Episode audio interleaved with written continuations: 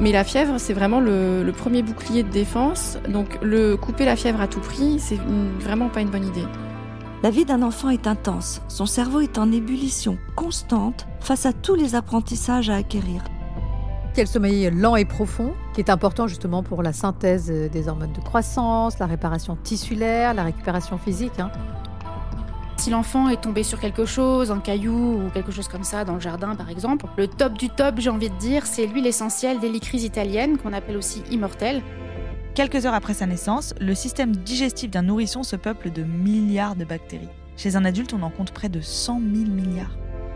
La mélatonine va commencer à être sécrétée à partir du moment où l'œil détecte qu'il y a moins de lumière dehors. Donc la mélatonine, par sa sécrétion, va préparer le corps à dormir.